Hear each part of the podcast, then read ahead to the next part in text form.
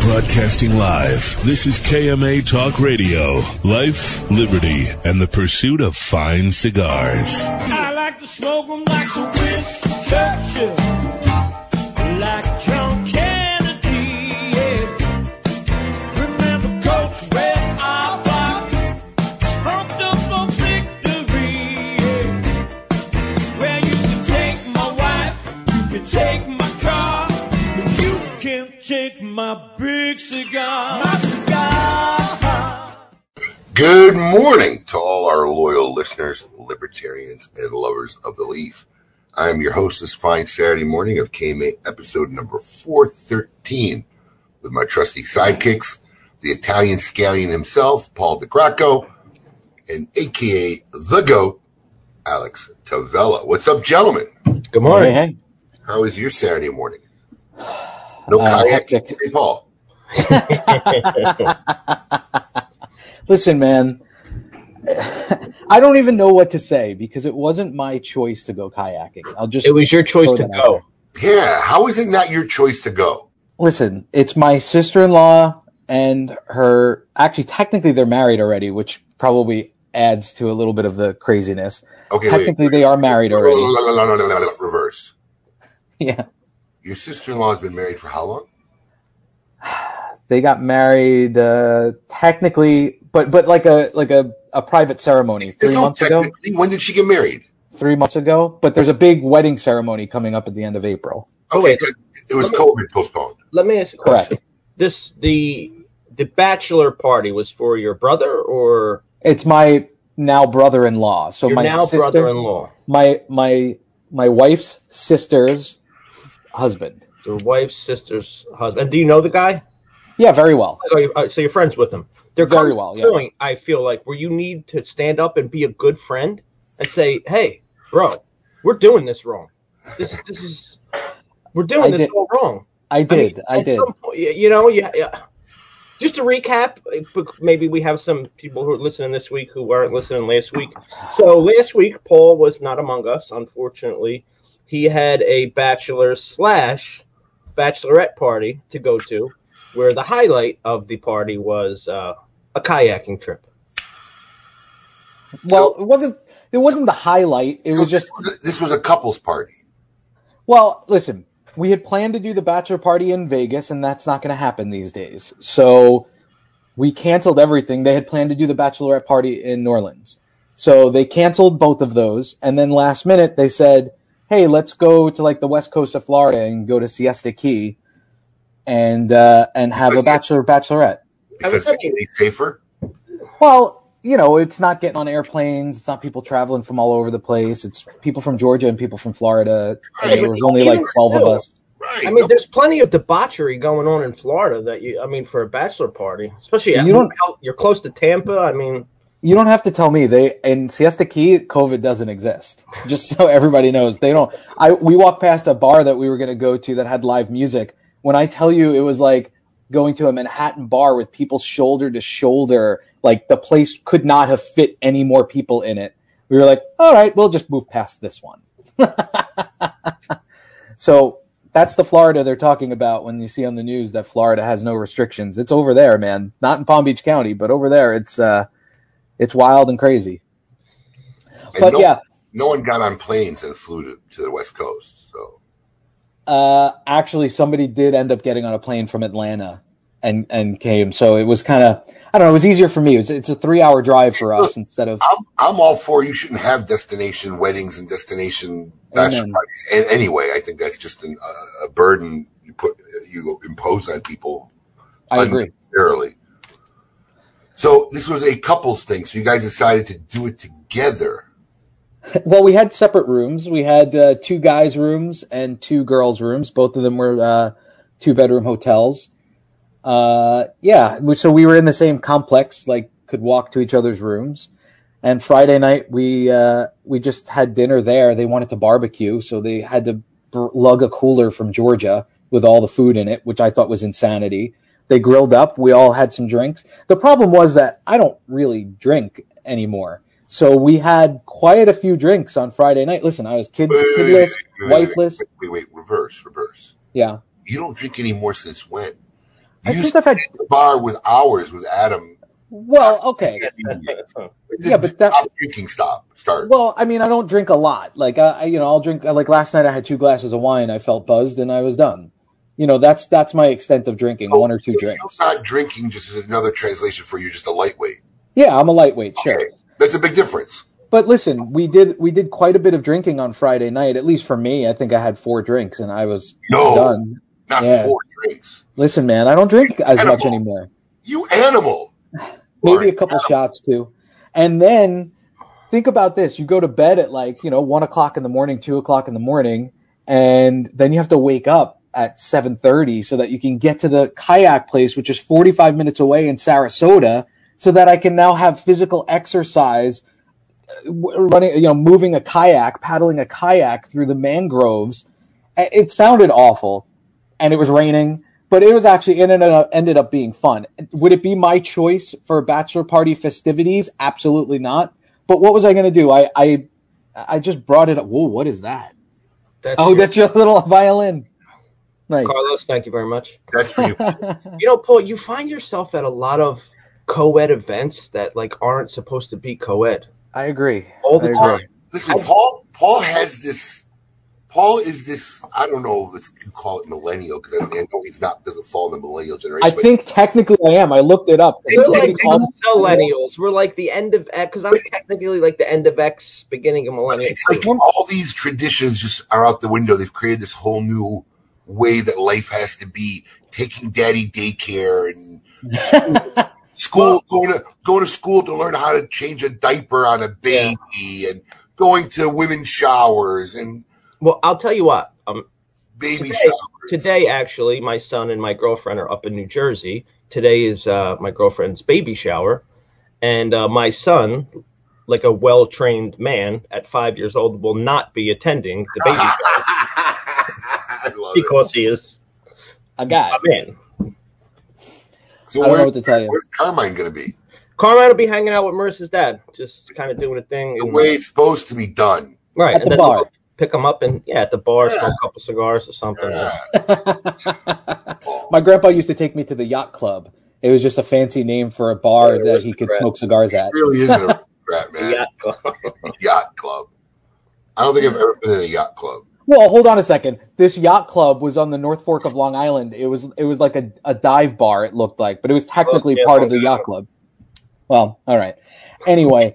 It was fun. We had a good time. It was last minute, so that's why I wasn't here last week. I don't want to talk about it anymore. I watched the show last week afterwards, and man, there's just too much talk about me. You, Abe, as much as you would love to get rid of me, you need me for the content. Wow. I mean, a good 45 minutes was about me. I got to say, the production was phenomenal, though, last week. Listen, take over anytime you want for the production. Not only was production on point, but Coop was great. Yeah, he actually was. I sent him a text later that day, and I said, you really did a great job. Listen, Coop's a professional, man. That's all I can say. If we could afford him, he could be the producer. Oh, if we could afford him, he'd be so gone. Yeah, I agree. I would tell you to do that. But listen, Quentin. I think Quentin Thornation is the one going after my job next. So I don't know how that would work from a distance, but I am willing to hand over the reins to anyone that thinks they know what it's like to work with Abe. I put a bounty on Quentin at Ristafari, but I haven't. It must have not happened yet. Oh, I hope it's. Well, it's just starting. It starts at 8 o'clock Central. Yeah, there's a bounty on him. We may have them calling in. I don't know. Quentin stopped messaging me back, so we may get a quick 2-minute call in. They're in the middle of nowhere, man. They got Are we not leaking what the bounty is? I hope it's what I think it is. Oh yeah, say what it is. Listening, I don't want to give him a heads up. Okay, I'm not. I mean, I literally put a bounty on him for something to happen. So oh God, I hope it's what I think it is. Please, God, if you know Quentin, you got to be thinking the same thing. Do I have a hint? You're scratching it. That's the hint. But go ahead. Okay. That's what I thought. It's close. Better than that. Oh really? All right, even better. Wow. Well, so anyway, that was my deal.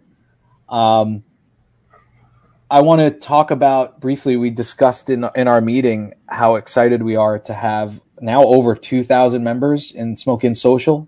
Yeah, growing quick, man. It's awesome. And how long has it been? A month and a half, 2 months? Late January it started. Wow. I think the very end of December, we started it, but I mean, just over 2 months. What I like is when I post, it says founding member. I feel like, I don't know, classy about that. I was one of the first 10 people in there, whatever, you know. Congratulations.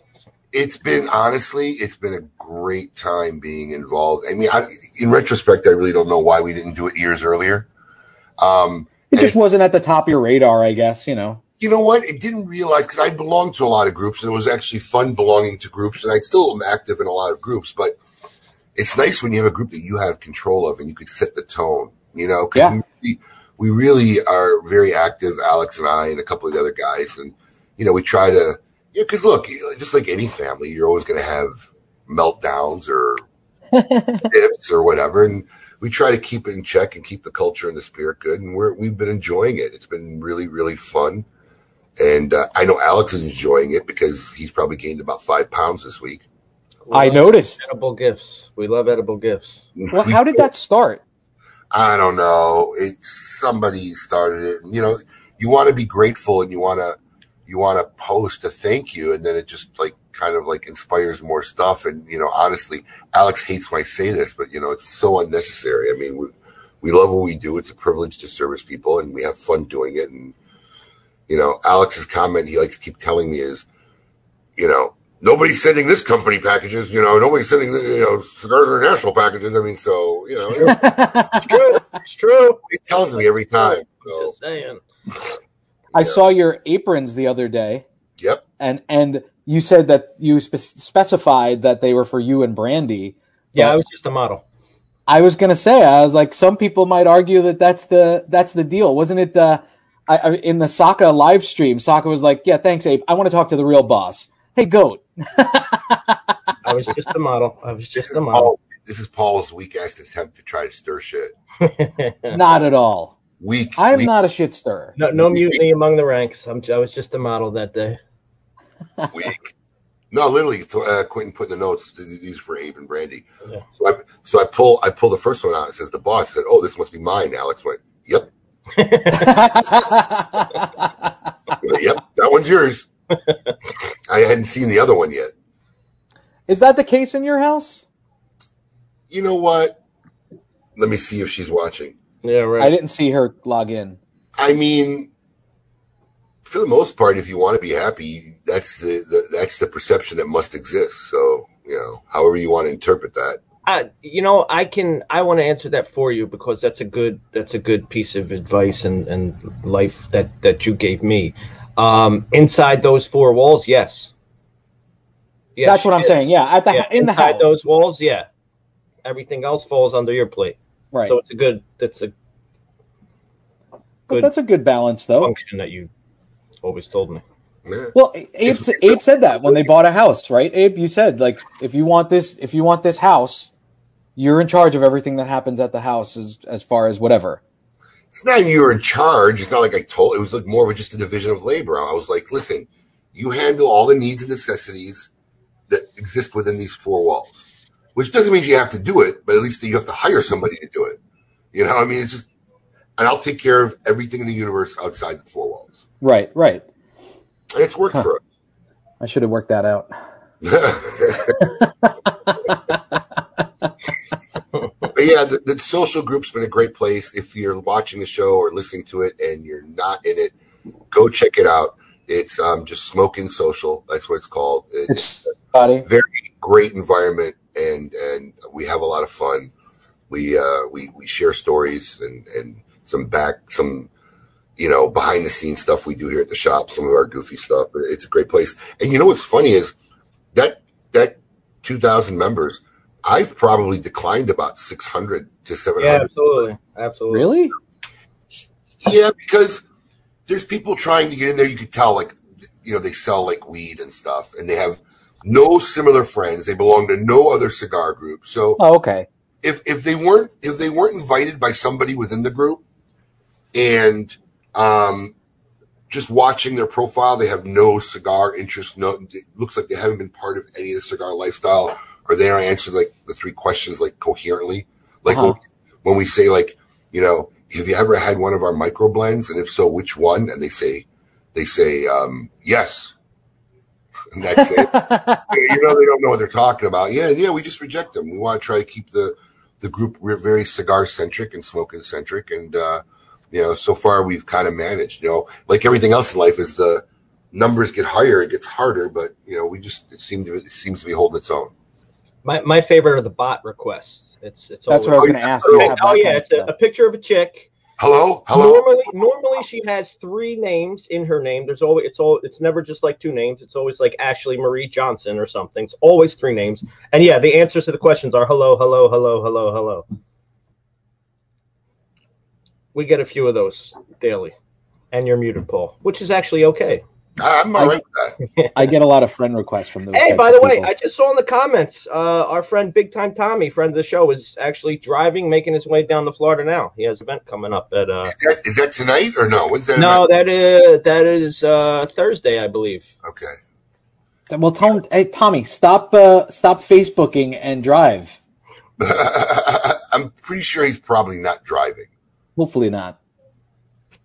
You never know. We'll have him on when he's down here. We talked to him briefly. He's got a big event at Smokin' Del Rey Beach, correct? Yeah, Thursday. Coming up with Asylum. Yeah, the national launch of his new cigar with Asylum. From what I understand, though, it's a limited edition, so it's not a regular production run. Oh, okay. Yeah, I could be wrong, but that's the gist of, I think, what I heard. I feel it. We talked to Tom Lazuka about it. I don't remember what he said. Yeah, I think it was a limited edition run. Very cool. Well, that'll be cool. So we'll get him on as well. Oh, he said he's stuck in South Carolina right now. So all right, well that's fine. So hang out and watch the show for a little while. Yeah, I'm not sure. Traffic eases. I'm not sure what "stuck" means for Tom. I see like 3 or 4 big like country law officers in a circle talking about him as he got pulled inside of the road. His last name ends in a vowel. Keep him here. Yeah, so we'll see. Well, we have a guest, right? Yeah, it's really cool. So are we ready to bring her on? Well, that's usually what that transitional sentence was for. I would have caught that and run the video, but you know. Special guest, don't we? All right, here we go. I want all of you to get up out of your chairs. I want you to get up right now and go to the window, open it, and stick your head out and yell, "It's time to meet your maker."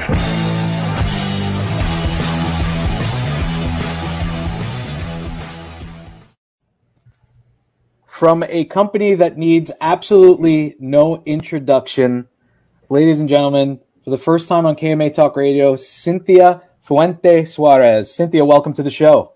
Hello there. Good morning, gentlemen. Hello, Abe. Hi, Cynthia. You look fabulous this morning. Thank you. Good morning. Hello, Alex. Hello, Paul. Good morning. You know, your whole introduction, your whole show is such a production that, I mean, it gets everybody geared up for a Saturday morning. It's so entertaining. And thank you very much for having me on this morning. Oh, thank you for coming. Very, very excited. You know, somebody taught me really early on in my career, if you are not big, look big. Eventually, you'll get there. So we may not have $1 million production show, but we sure want to look like it. Well, it's very professional, and I love all the music. It's just like entertaining A to Z. Thank you. Thank you so much. Yes. It's so good to see you, honestly. And great to see you, hon. Yes, and we were on the William Cooper show the other night. I saw my brother Carlito and Jose, and he was, you know, we're talking about that great smoke. I have to tell you, Abe, it was phenomenal. Thank you. I know it was a couple of weeks back, but I totally camped out from the beginning to the end. I enjoyed the whole entire show. It was like such an incredible Saturday for me. I just wanted to just express to you at the beginning because you really did it. Your heart and soul was into that. And you made it happen. I have so much respect for you. Thank you. Honestly, and when you put it, you know, in memory of Sal Fontana, my heart, Abe, because I know that he was like a mentor to you and so important to you. But I also cared for him so much. And I was able to spend a lot of time with him and his family, his children.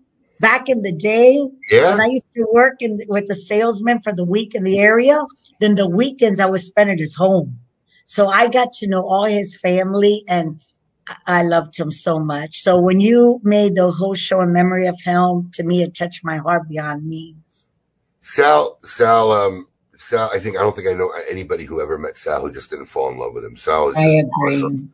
And it was just that perfect timing, you know, and it was 10 years in February. I know. And I seen that picture that I can't remember exactly who sent it to you. I know.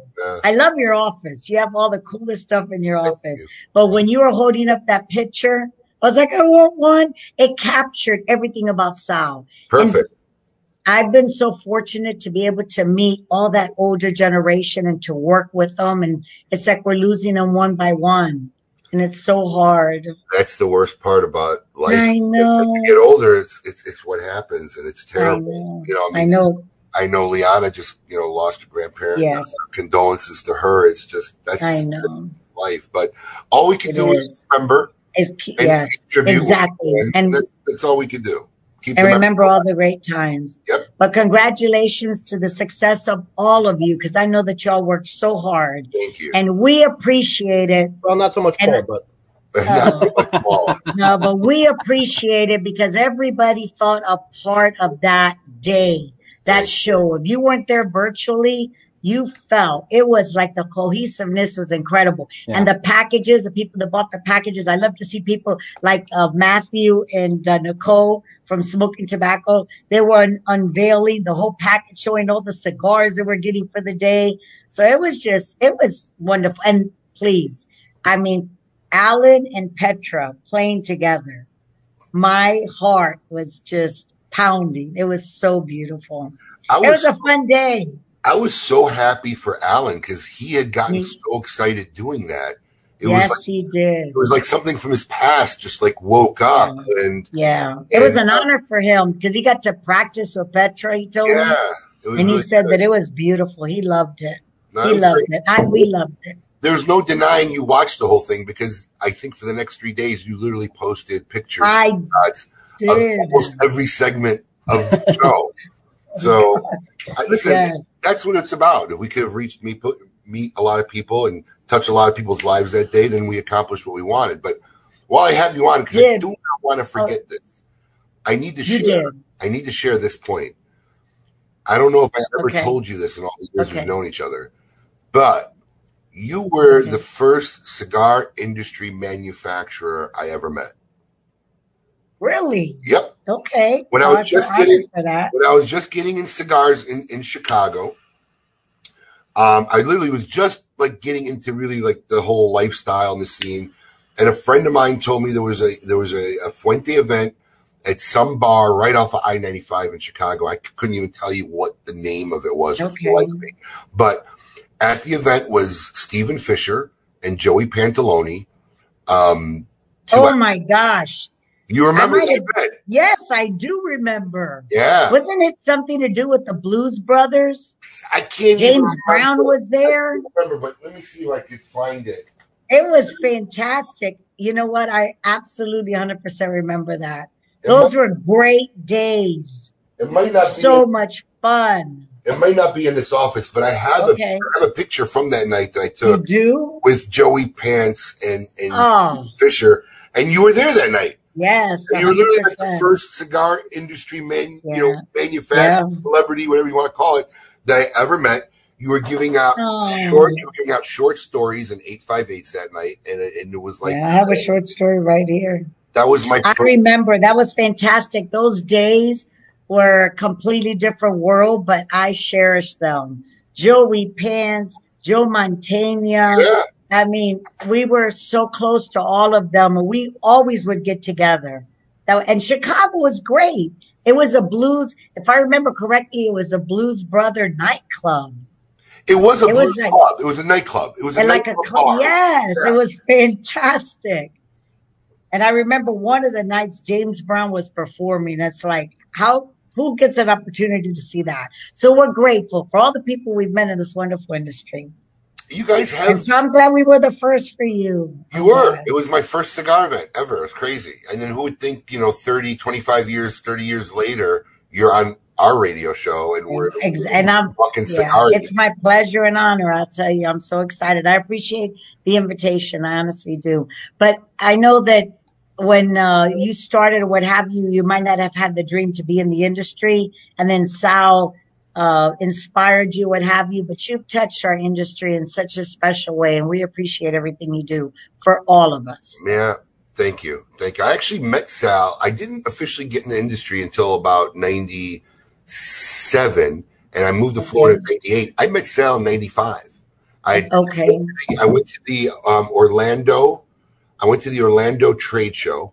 They had two separate halls. So it was like I remember, yeah. It goes on one side and the other side. Yep. Walk side to side, and somebody introduced me to Sal, and I had never met Sal before. We were having lunch, and you know, I had ordered a meal. You know, I was trying to be healthy. As many points in my life, I go through these health kicks, and all he did was say, "Is that enough food for you? That doesn't look like it's enough food."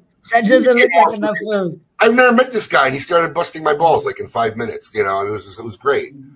Like, one of my fondest memories is one weekend that I spent in Long Island with them and their family.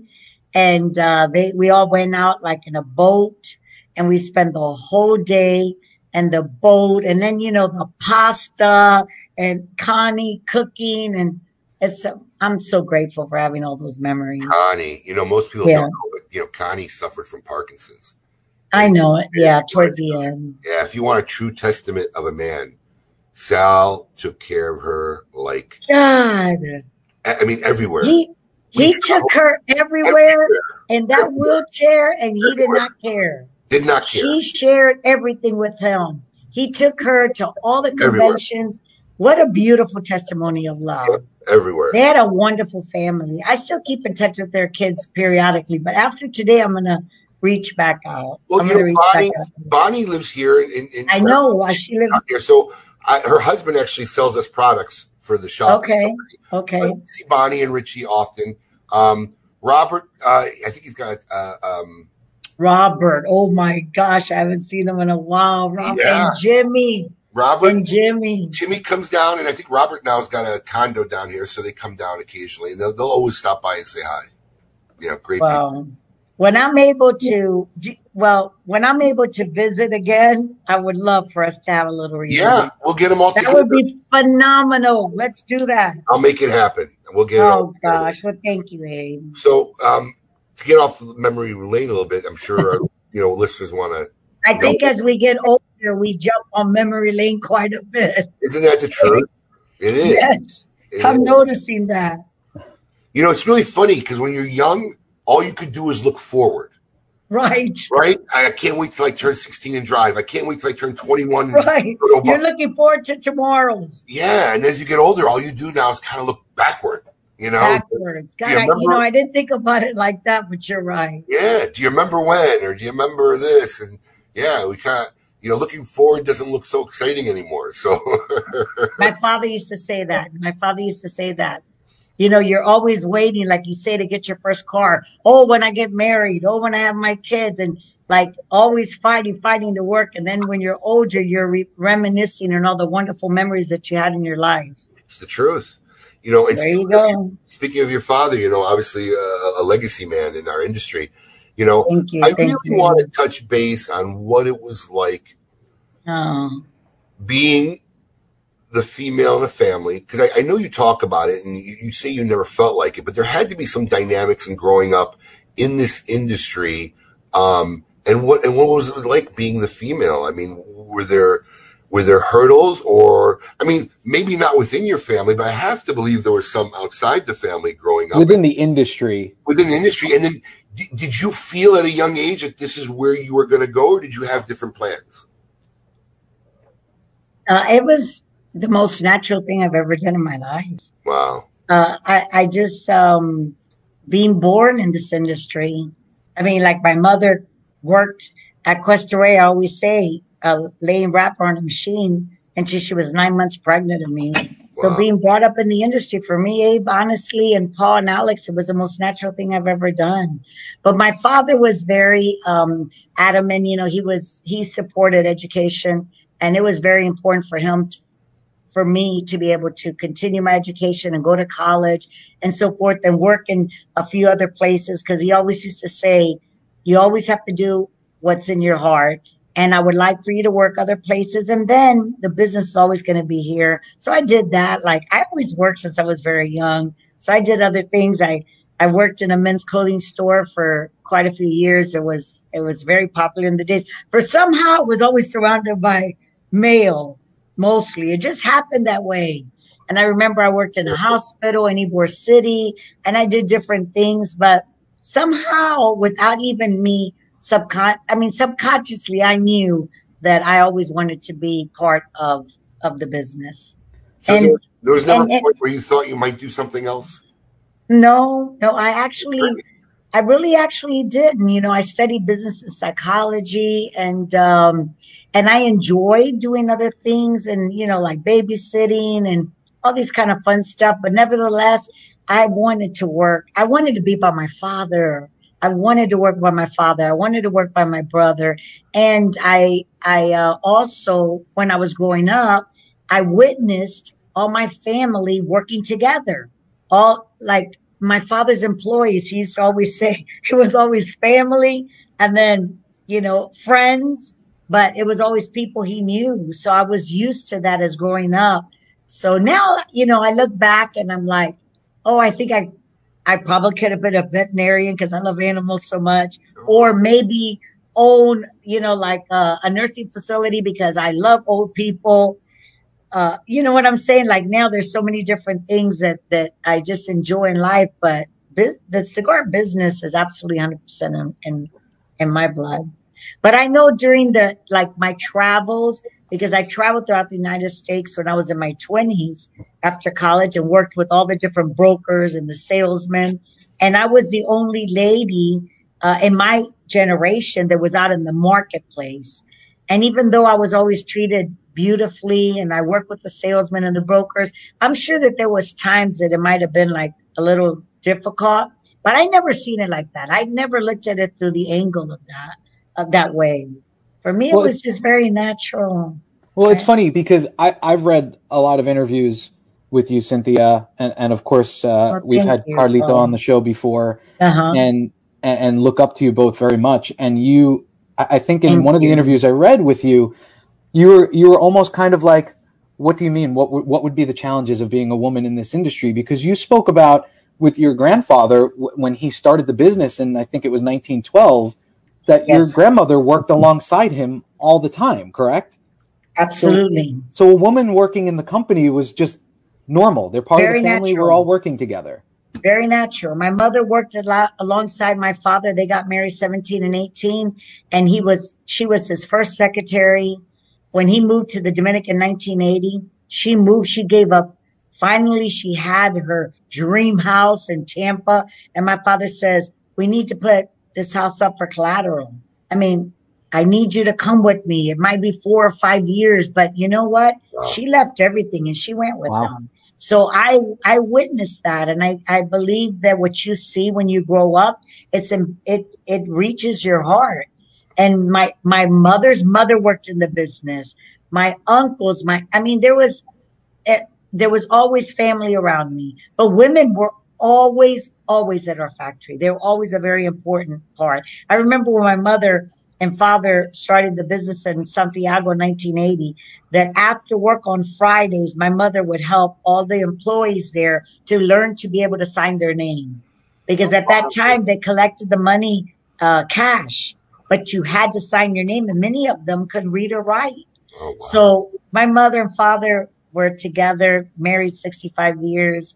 Wow. But it's just like in the marketplace, you know, we had Diana Gitz before me and her generation that I think she was such a dynamic woman.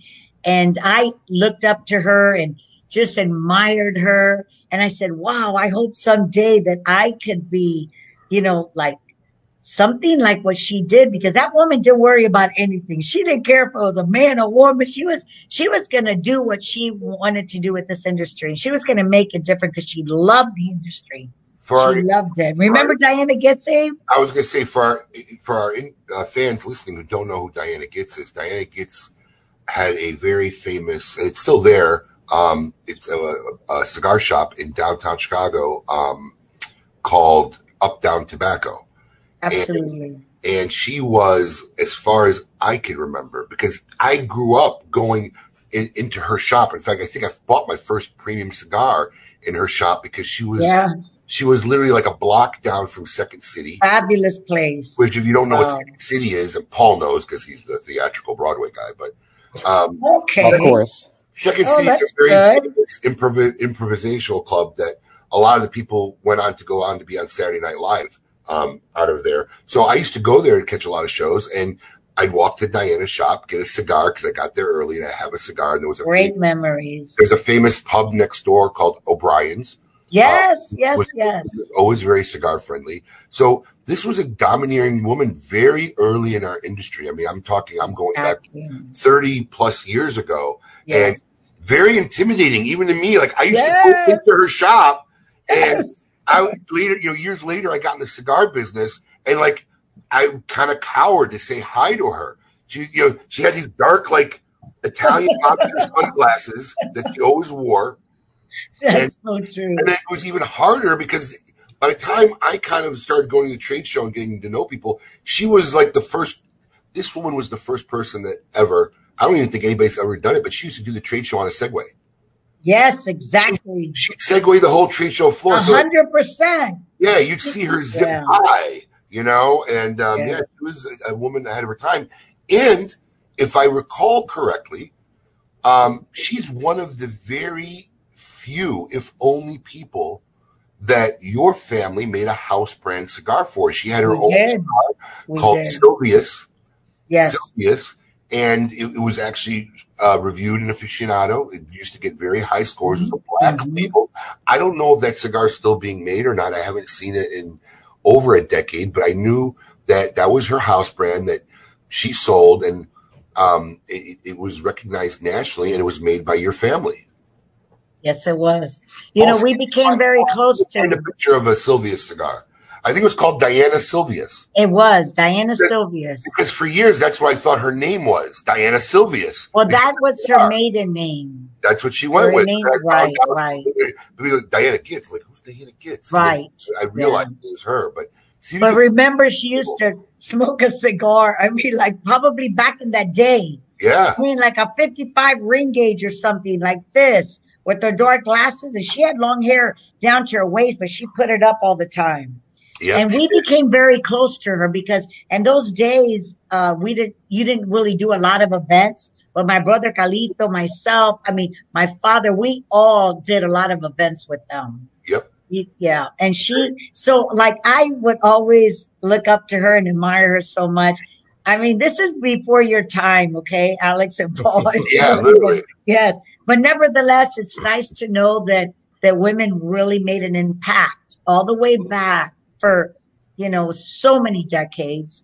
And then, so I guess in my generation, I was the one. There's other women that have been involved in the marketing aspect as well. But I was there to stay. The other ones didn't, continue or what have you. Well, I can't imagine being in any other industry or a better industry than ours.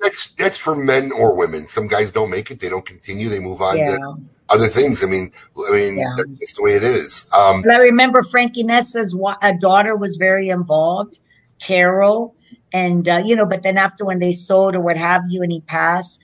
But she was involved for many years. So I mean, the journey has been wonderful. But Manuel Quesada's daughters were very involved for a while. I think one no longer. Oh, no, they are, but they're younger. I mean, they're like the younger generation. The newer generation. They're the newer generation. And there's a lot, which is wonderful, because in this new generation, we have a lot of ladies now. Look at Diana. Yeah. That's fantastic. Guys, look at this. Sure. Oh, Abe, that is wonderful. That's the cigar right there. Gosh. Yes. Look at that quote. I wanted cigar perfection. That's so Diana. Isn't it? And then look, there's a picture. There's a picture of Carlito and her in the corner. Yeah, that's Carlito, right? That's Carlito and Diana in the corner. Yes, because that was a picture of one of the events that we did that was at her store. Yeah. Oh, God bless her, man. May she rest in peace. Yeah, she was great.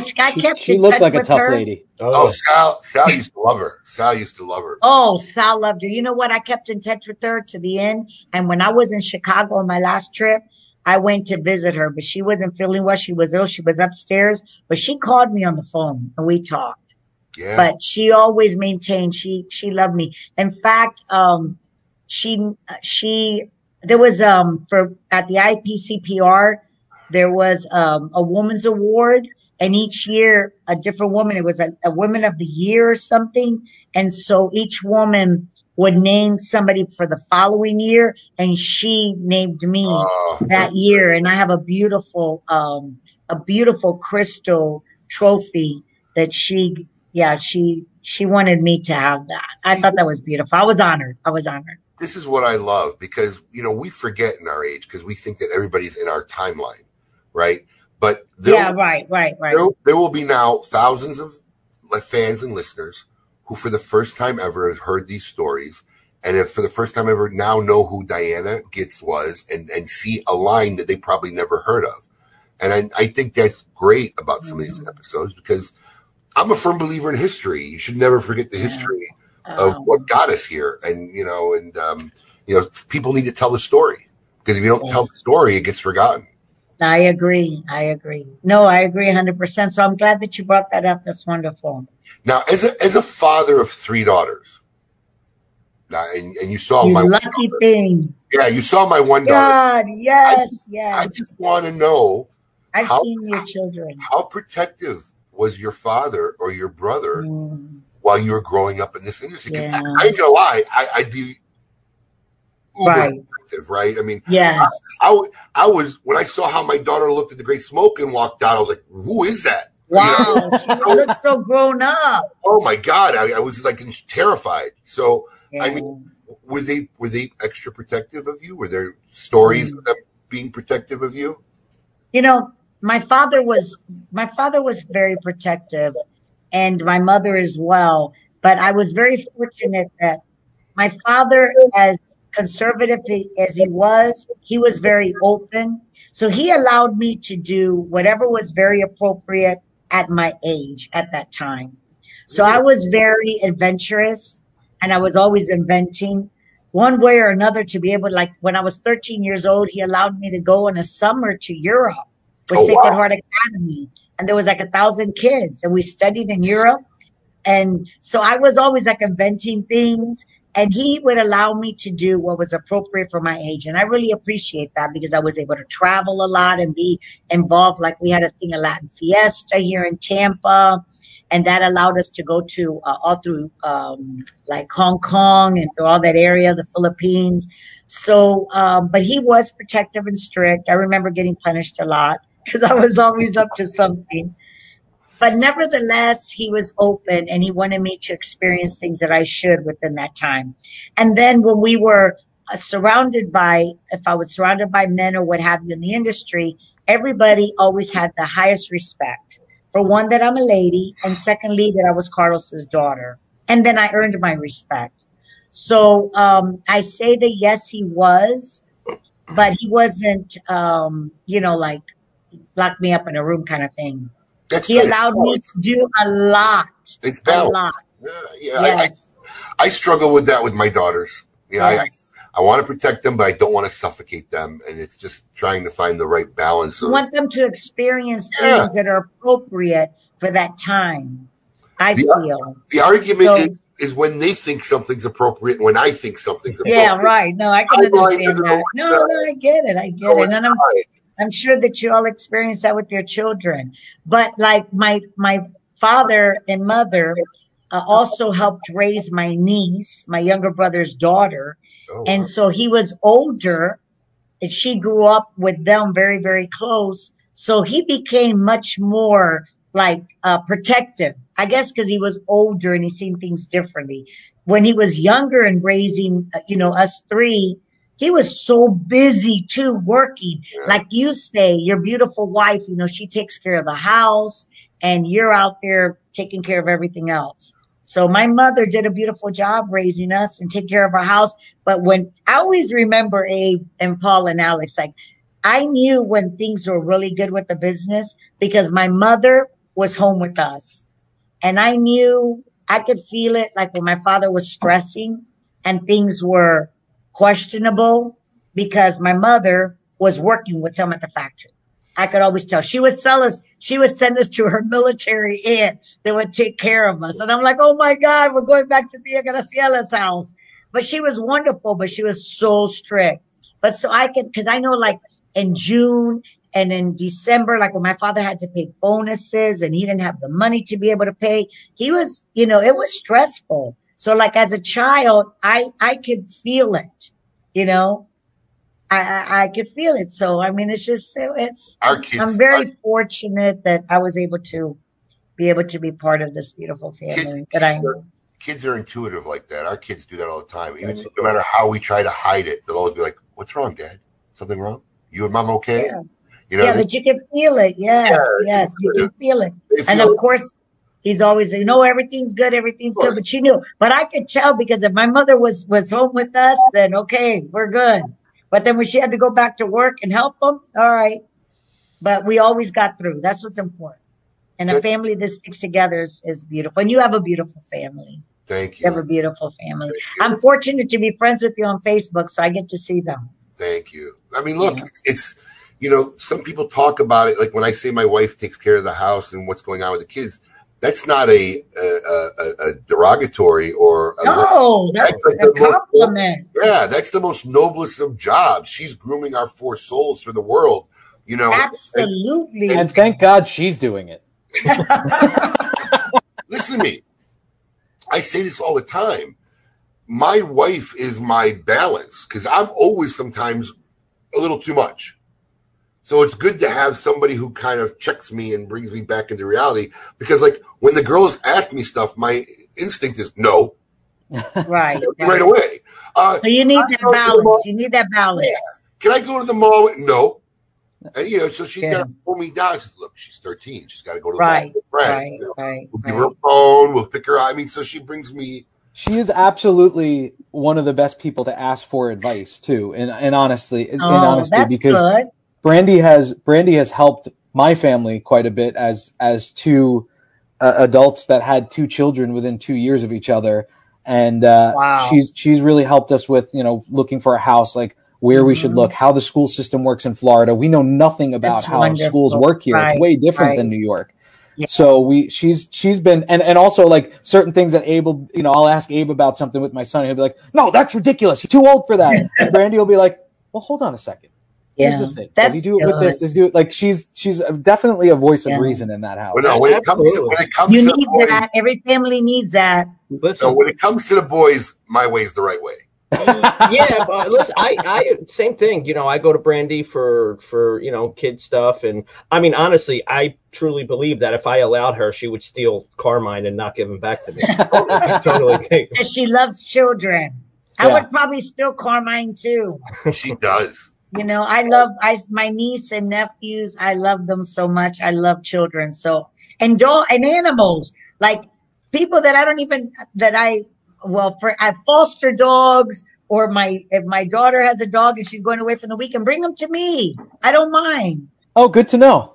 Yeah, exactly. I love it. I don't mind. I have a foster fail right here. She has to sit right next to me. My daughter's dog is somewhere on the couch. But like, I love it. If my other daughter has to go someplace, I said, bring me Oliver. I love it, which is nice. My wife's a sucker for little kids, like immediately sucker. And I don't know. It's in your heart if you feel it. Alex remembers this, but one time he kind of really upset my wife, and it really kind of wasn't his fault. It was somebody else who played a practical joke, but you know, he was involved in it, and she kind of got mad at him. And I literally think if it wasn't for Carmine, like she wouldn't want him over at the house like for months. But Carmine's involved, so she couldn't hold a grudge. So, yeah, she's a sucker for little kids. But that's look, I mean, that's for some people. If you have children, you get it, and that's what your life's about. And you know, I don't care what I do or what I create or what I build in my life. For but me, it's for your children. Well, not even that, but those four souls are my purpose. I need to create four souls that will be productive to humanity, that will create positivity and be a benefit to the universe, and not a leech drain on the universe. That's my job. If I do that, everything else is secondary. Because if you don't go into child rearing with that mentality, you shouldn't have kids. That's I agree. I agree. You are charged with creating a soul and developing a soul for the universe. You know, that's going to be a product of the world we live in. So that is 100% so true. It's funny. I was very I'm sorry. No, go ahead. Go ahead. No, that I was very fortunate because I had three children. And I was a very involved mother. For me, children that have the opportunity that their mother can stay home and raise them, it's a gift. It is a gift. But I had three children, and my father was very supportive of that as well. That I worked. I've always worked. I mean, till I was 9 months pregnant of each one of them. I remember living in the Dominican Republic, but I would have my children here, and I get on the plane. I'd have to have a letter just in case I had the baby on the plane. Wow. But, but the thing is that my father was always very supportive. If I wanted to go volunteer at the school or whatever it was, he was like, go and do it. So I was able to balance everything because I've always worked and I was extremely involved with them. So that's another thing. My father was a very understanding man, very, very understanding and very balanced. So, my brother Carlos is like, you can't do both, but yes, you can. If you really put your mind to it and your heart to it, you can. So. No, you definitely can. I mean, look, my wife was, she was emancipated at 15. So she worked her whole life. When I met her, she was working three jobs. Okay. So it was a major life change to say, okay, you don't want me to work anymore. Yeah, right. And it wasn't, mentally easy. She's working. Yeah, but it wasn't mentally easy. No, for her. So, right. And when you're used to working out in the workplace, yeah, and then it gets to a point where there's a sense of pride, and you start seeing your kids, and then she really, was honored and loved doing that, and then you get to the point now where the kids go to school, and my wife wanted to get out and do something, and we were thinking, and just recently, like about a year ago, my wife started she loved photography, so she took a photography class, she took a Photoshop, beautiful, and now my wife does all the product photography for us here. That's fantastic. Yeah, she comes and sets up a studio, and all the cigar shots or ashtray shots or anything you see on our website or our marketing and advertising. That is fantastic. My wife took those pictures, and she's gotten very good. You'll see, since the kids are a little bit older, then she can get back and help you out. That's wonderful. That's what we're going through here. You're doing that as well? Yeah, my wife, she's always worked her whole life. Same thing as Brandy. She's a very independent woman. And fortunately, we're very fortunate that she doesn't have to work. Right now, fortunate. But she very much wants to. Right. So she runs a small business where once or twice a week she gets out. She runs a mobile spray tan business, but she wants to have those challenges of really spray tan. Yeah. That must be popular. Can you believe that, Cynthia? In Florida, spray tan. I need to get her, not because I need to get out and get some color. Usually, come April, I spend a lot of time on the weekends outside because fortunately I live on the water and I absolutely love it. But I'm looking at myself. I'm like, I look white. I need to get some color. So maybe she could come around my house. Listen, we're in Tampa quite a bit. Yeah, she does that. Which is beautiful. But she loves the challenges of a workplace. She's a career sommelier and server. So she misses that aspect of, in educating people on the wine and why they should pick this wine and why this wine is actually worth more. That's why you spend a little bit more on this wine. And if you like this, you'll like that. Like she loves. And I will get along very well. Yeah, because I enjoy my wines.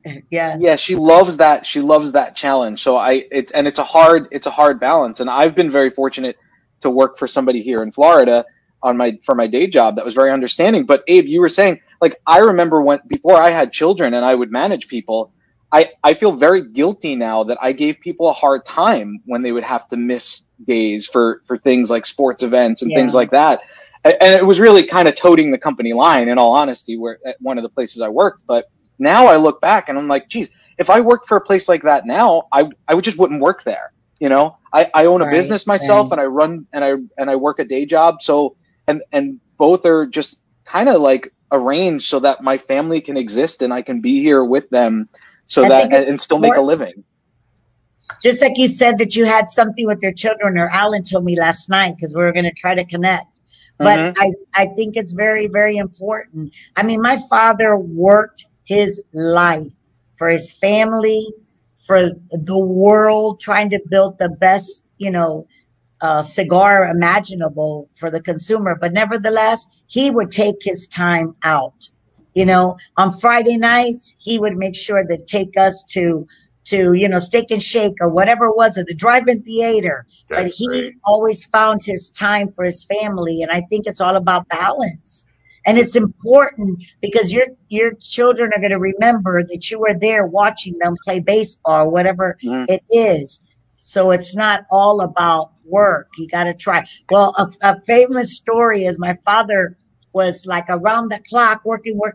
He used to sleep on the machines, and then he had a shower there, get up in the morning and keep on going. And my mother's like, okay, guys, she told Ricky, Carlito, and I, go get a little suitcase. You know, in those days, you had the old-fashioned suitcases, and just pack for a few days. We're going to be with your father. So we all show up there, and my father says, Anna, what are you doing? She says, Carlito, if you're not coming home, we're coming to the factory to stay with you. Oh. Okay, everybody find a corner.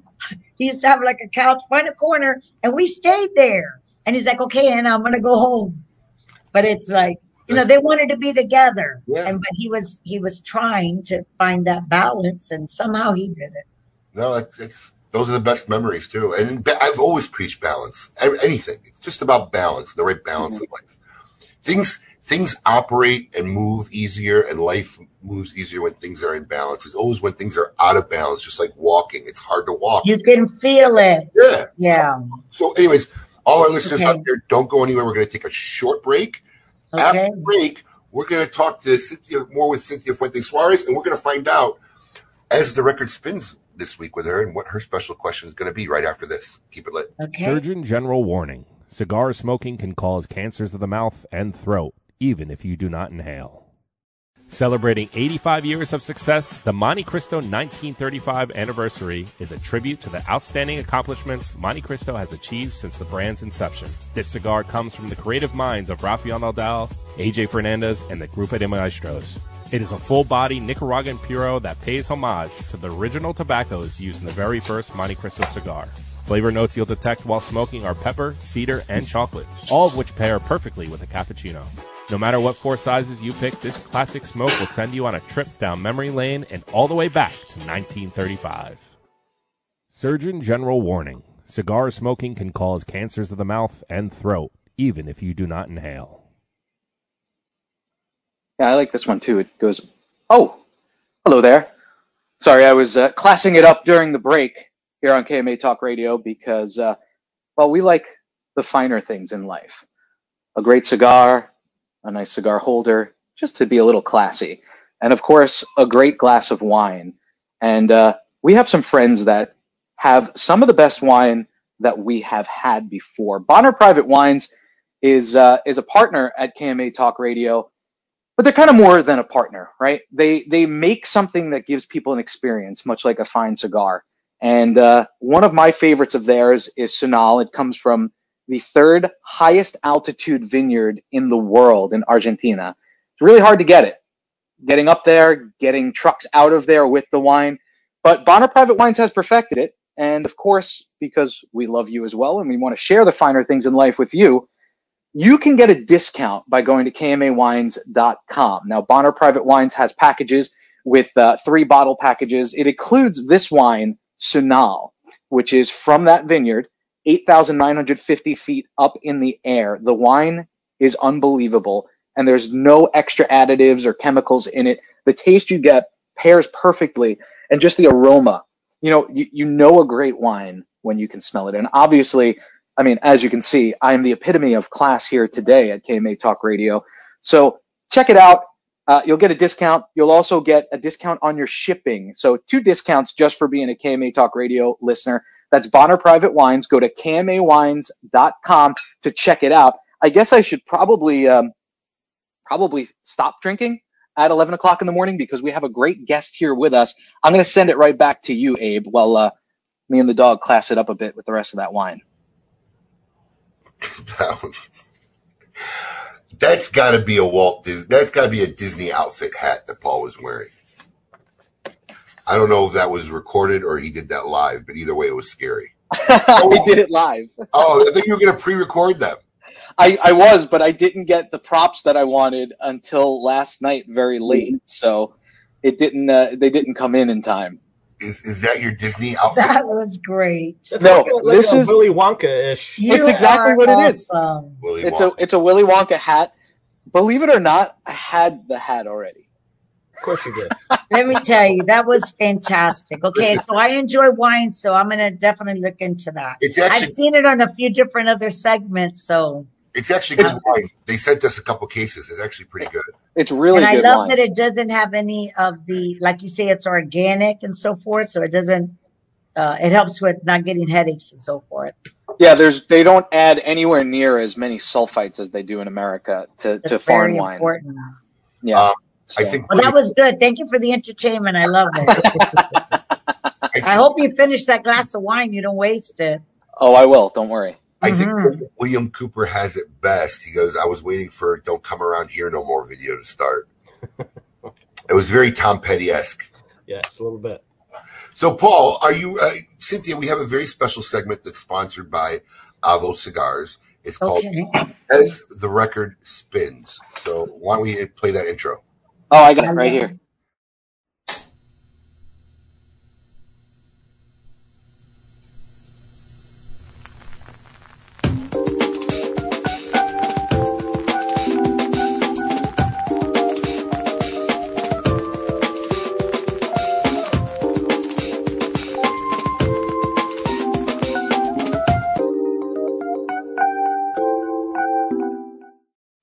All right, Cynthia. So this I love that. Thank you. And I remember Avo.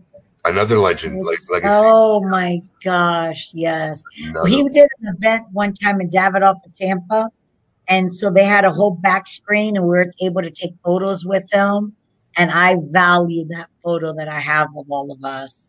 Yeah. One of the fondest memories I have was we did a thing we called A Night Under the Stars with Avo Avizi. And we actually bought in a baby grand piano and a four-piece accompaniment, and he did a whole concert for our patrons, like in a courtyard. It was beautiful. It was a great night. Mm-hmm. I could definitely play that piano. Oh yeah, I believe I posted some pictures from that night in our Smokin' Social Club because I posted a lot of historic pictures from our 25 years of being in this business. But I have a question for you, Cynthia. Okay. This question is from Eddie Guerra. And this is our Avo segment, As the Record Spins. Okay. So here's the question. If you had to trade places with anybody alive or in history, who would it be and why? God almighty. Yeah, they're never easy questions. And we had to say had to because a lot of people say, well, I wouldn't trade places with anybody. I like my life. But if you had to trade places with somebody, it could be somebody alive or somebody from history, who would it be and why? That's a good one. Well, I would pick my father, Carlos Fuente.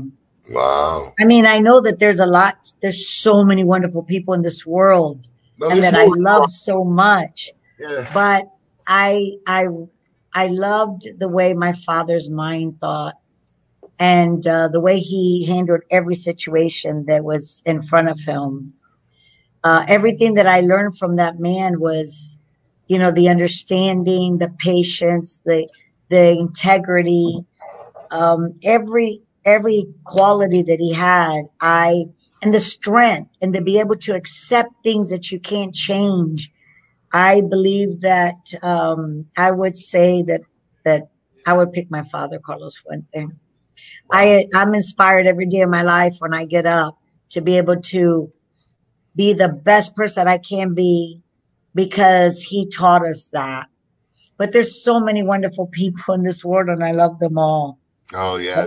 I would say. And then, you know, I mean, I would, you know, it's, I remember that towards like when he was older and we were driving to Villa Gonzalez one day where all our tobacco warehouses are. And he looked at me and he goes, wow, Cynthia, like, look how beautiful that mountain looks. He goes, I feel like I can almost touch it. They were absolutely gorgeous. And I said, Dad, you've been looking at those mountains for 25 years or, you know, and he goes, you know, I never really stopped to see the beauty of them. And so I think that I would have changed that so that, you know, he could have appreciated all the beauty. He was so tunneled working all the time. And then he started to enjoy more like, you know, sitting outside in the water and having a cigar and all these things that I would have kind of brought him a little bit down so that he can enjoy all these other things other than working all the time. So, but I would pick Carlos Fuente, Carlos Arturo Fuente. That's a beautiful answer. It really is. That's a great answer. Well, and that was our As the Record Spins question presented by Avo Cigars. Thank you for participating in that, Cynthia. Okay. Now, before I forget, because I was asked to do a favor by some very special friends of ours, Matthew Tobacco. Now, I did not know this until today. Okay. Now, I'm just curious, Paul or Alex, if you knew this. Did you know that Matthew Tobacco, that's actually his real name? I did, only because he is, you know, we ship him products as well. So, yeah, that's actually. Yes. That's his real name. That's his real name. How cool is that? Yeah. Because he messaged me this morning, and I'm like, you know, I had a hard time finding your website. And he goes, yeah, it's probably because you're spelling tobacco. But right, my name is with an A, not an O. My mother changed it, caused us a lot of grief at some point. And I'm like, that's your real name? I didn't even know. Yeah. But I think that's really good. Matthew and Nicole and the fine folks at Smokin' Tabacco are running a very special fundraiser. I've already placed an order. Thank you for mentioning it. Absolutely. I've already placed my order. I'm waiting on my swag to come in. But if you head over to their website, which... let me make sure it's right. It's smoking. No, he sent me too much stuff. Okay. It's www.smokin, S-M-O-K-I-N, tobacco, T-A-B-A-C-C-O.com. If you head over to their site, go to their swag shop. They got a lot of cool things. You make any purchases. They're donating the profits from all their sales towards the Cigar Family Charitable Foundation.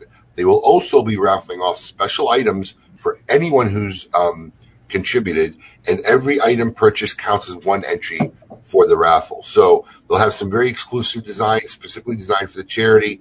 So head over to smokingtobacco.com. Paul, if you could post that link somewhere in the chat. It's www.smokin, S-M-O-K-E-I-N.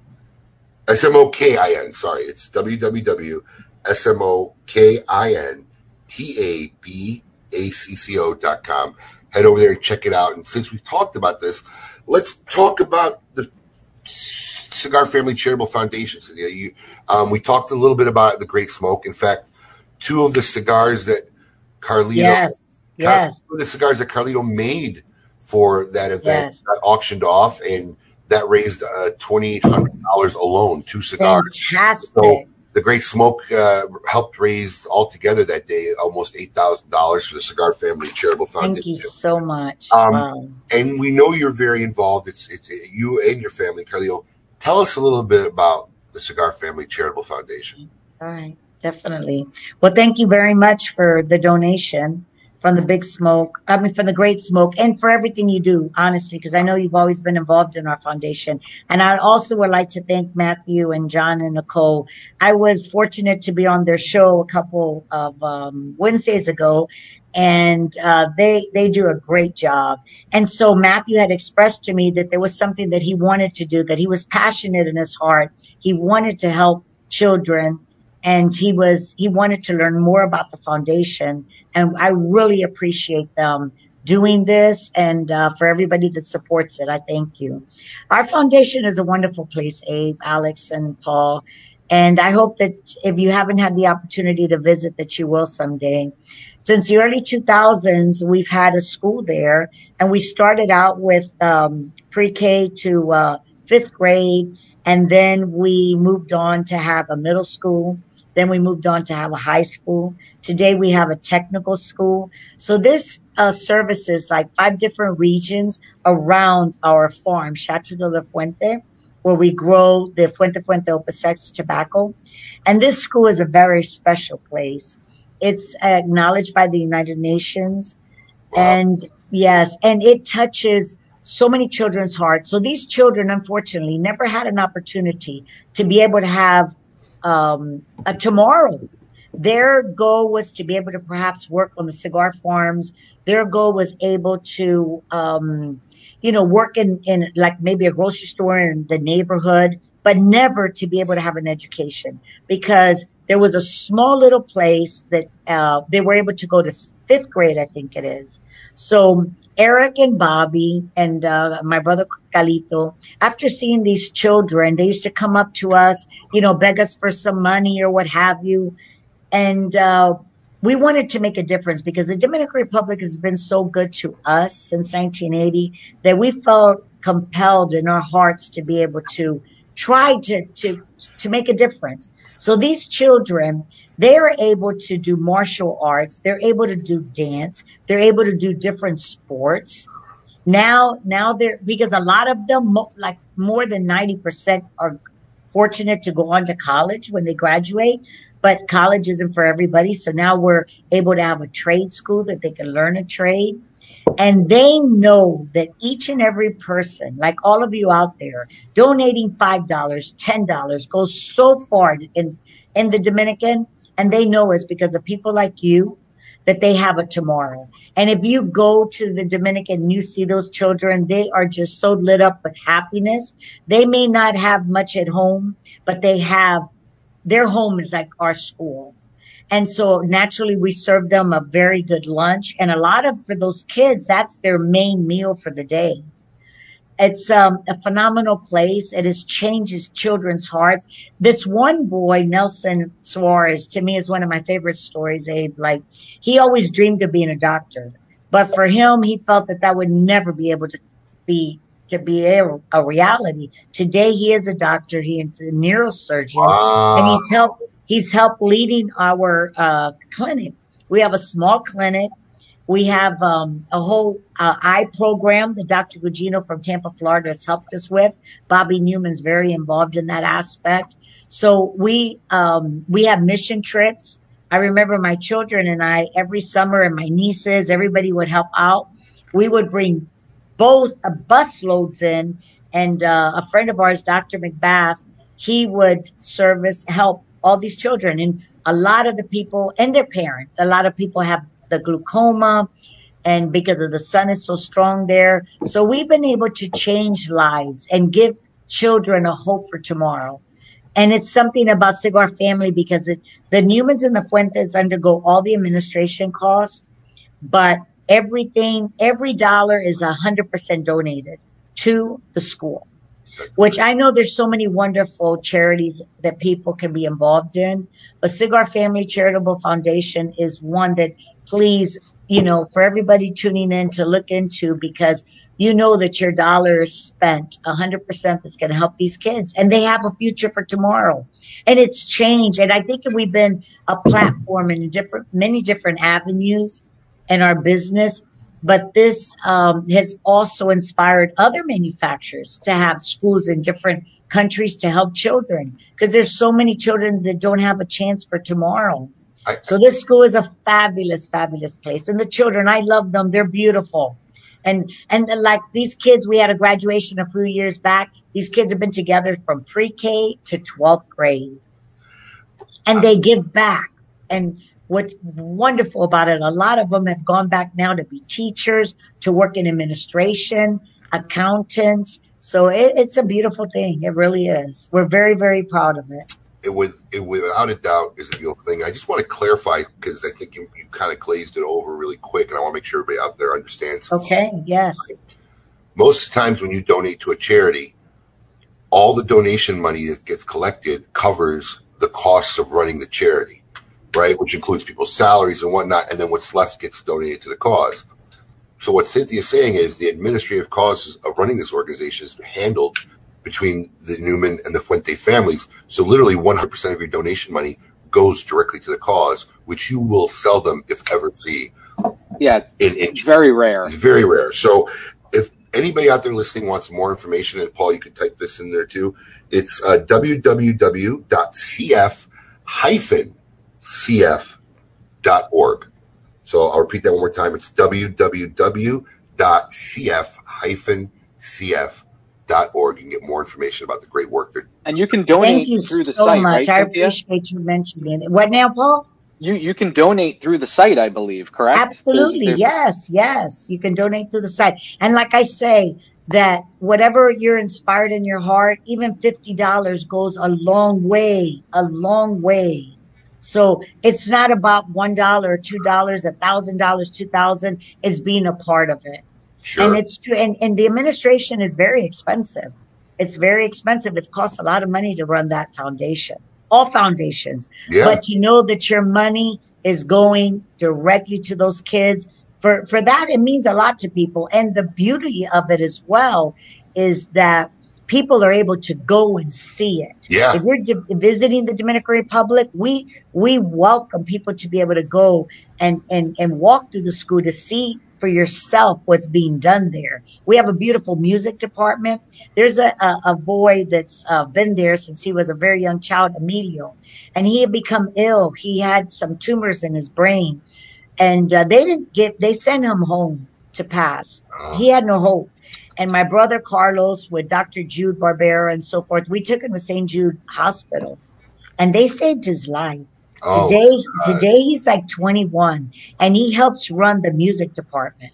He wasn't able to go on to the university because of, you know, problems that he had. But nevertheless, he's alive. He's doing well. He writes music. He plays guitar. And when you go there, he'll play for everybody. And it's really inspiring. You could. So, thank you for. Obviously, Cynthia, because, you know, look, you've been on now for not that long and you've shared already. So you should really compile a memoir or a book of all these amazing stories, because I got to believe there's tons of amazing stories.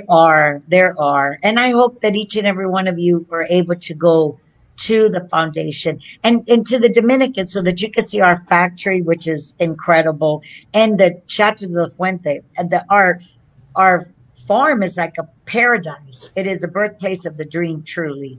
And then the school is right by the farm. So there's so much to see. That sounds like a good idea. I should, because there are a lot of wonderful stories that people don't know about. It's a 23-acre complex now, from what I understand. I mean, it's north. Yes. Stories are great. I mean, I'm getting goosebumps just listening to a couple of them. It's like, remember that book they used to have, Chicken Soup for the Soul or whatever? Yes. You really should do a memoir, just a memoir book of all these amazing stories that have come out of the foundation. Yeah. I mean, I think it would be great. Yeah. They have, like, you know, an area that we grow our own honey and, you know, a lot of the vegetables and so forth. So the children are involved in many different aspects. And they're happy. They are happy. They know that they have a home away from home. That's beautiful. So I hope everybody out there will check it out, please. www.cf-cf.org. Now, as always, it's about that time. And I know it's probably been a long time since you've talked to this man, Cynthia, but we have our field consultant, correspondent, honorary contributor, KMA, future producer, hopefully. It's time to see what's on with The Scoop with Coop. Oh. Hey, yo, what's my theme music? The Scoop with Coop. Breaking industry news. Hear it first on KMA Talk Radio and cigar-coop.com.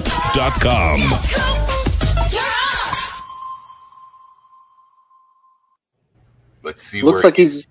Yeah, well, yeah, we can probably guess. Here he is. Here's Coop. Hello, William. Hello, Cynthia. Hello, everybody. Hi.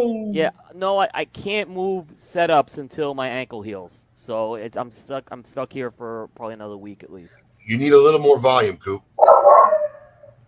Coop, every time you go to your favorite places in the world, the Red Rocks, you end up hurting yourself. Sorry about my dog. Why did I hurt myself last time? Didn't you hurt your ankle on the last trip to Vegas? No. No, I didn't hurt my ankle on my last trip. This is the first time I've hurt my ankle in, like, a long time. I'm just confusing all your ailments. I've seen the pictures on your page. I'm so sorry that happened to you. Yeah. How do you hurt your ankle? You're sitting in a chair doing a podcast. 90%. I was thinking the same thing. You know, I was walking. Actually, I was hiking in New Mexico, right? I was walking.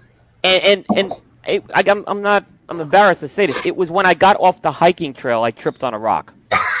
My word. And here's the thing. It's not, when you get to my age, it's you can't shake it off anymore is what I discover.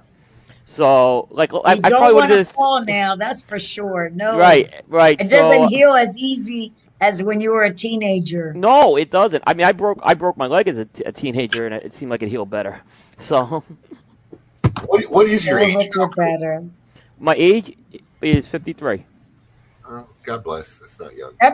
That's looking younger all the time to me, quite honestly. I know. I thought I was gonna be like going into my 50s, and I'm like, yeah, I'm gonna tackle this. And 50s have been tough. I'm not gonna lie.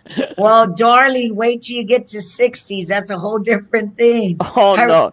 Honestly, I mean, yeah. I remember when my father turned 60. We thought he was ancient. We're like, oh, my God, we have to give him like a special party. We flew all these people in from all over. And it's like, now I'm looking back at it. It's like he was still so young. He had 20-something strong years ahead of him. So that's why I'm going to think that way. Isn't it crazy when you were young and you're like, oh, that person's 60. Oh, God, man, they're so old. Like, when you're a kid, like 50 and 60-year-olds, like in your mind was like, I'm walkers, and like we're down, like holy cow. My dad, until he was 75, really, you would think he was in his 50s. I mean, he was just when he hit 75, that's when things got rougher for him. But yeah, I know. I noticed Alex and I are silent. Yeah, because you're still so young, which is good. Enjoy it. Listen, yeah, you guys are at the age where the stuff starts breaking down now. Right. This is where it starts to begin.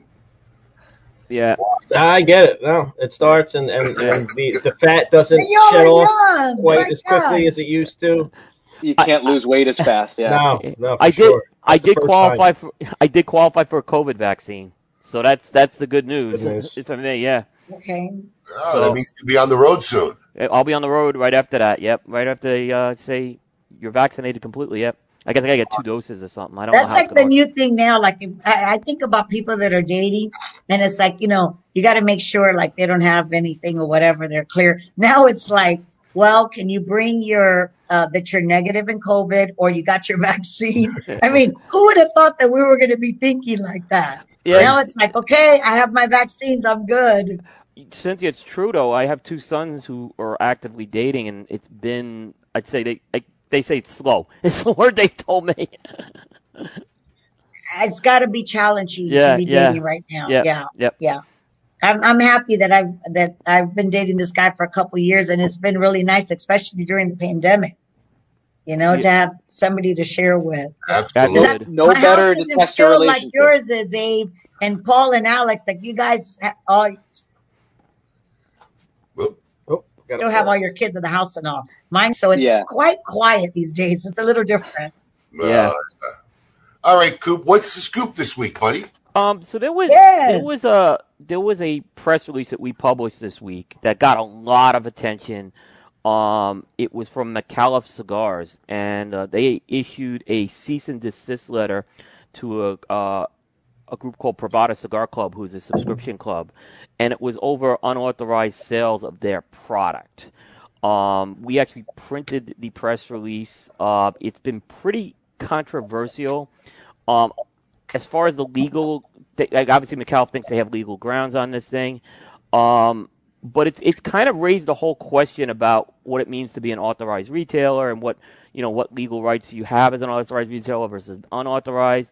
And it got a lot of attention this week. Let me tell you, it was one of the most read stories I've had in the last 2 years on the website, and that's including all the PCA drama and everything.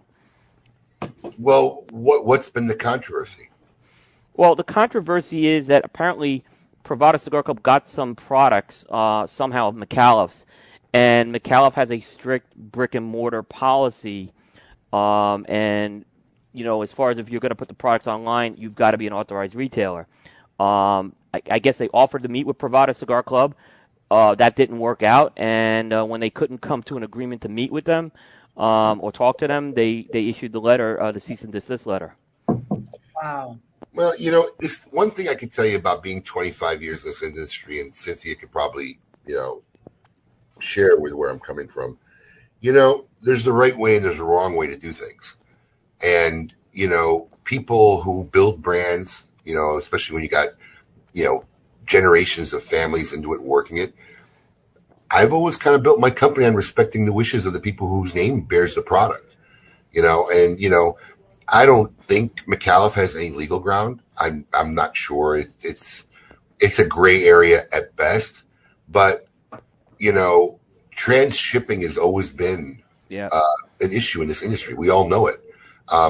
Guys who can't get access for whatever reasons will find other ways to get their product and then do as they wish. And, you know, that's the way you go about it. I know my company's flourished because I've had the support of all the wonderful manufacturers that we've built relationships and dealt with in 25 years. And if your path to success is to not care about that and do whatever it is, I just don't think it's going to be an easy path for you. I mean, that's not the first transship product. That's just the first manufacturer who had a press release. I know for a fact, because Steve Sokka was in our Whereby channel a couple of weeks ago, how he was selling all his stuff at 50% off. And he's not an author. He doesn't get any of his product from Steve Sokka, but he, you know, Steve Sokka didn't want to open him up. You know, the business models didn't work. And his response to it was to go get more product from somebody and sell it however he wanted it. So, you know, I don't know if making a press release is the way to go. I mean, I think most of the consumers are intelligent enough to read things and see how they go, but it'll be interesting to see. I don't see this as really going to court. I think it was a public press release to voice an opinion, and you think this is going to actually go through to a court? I don't think it will go through a court, but this is not unusual to put out a press release with cease and desist letters. It does happen in other industries. Just even like any time an attorney general issues a cease and desist, there's a press release that goes with it. It's happened before. It's the first time it's happened in the cigar industry. McAuliffe, who I talked to about this, you know, they were struggling with some of their brick and mortars about 18 months ago. So they made some pretty hard promises that they were going to protect them.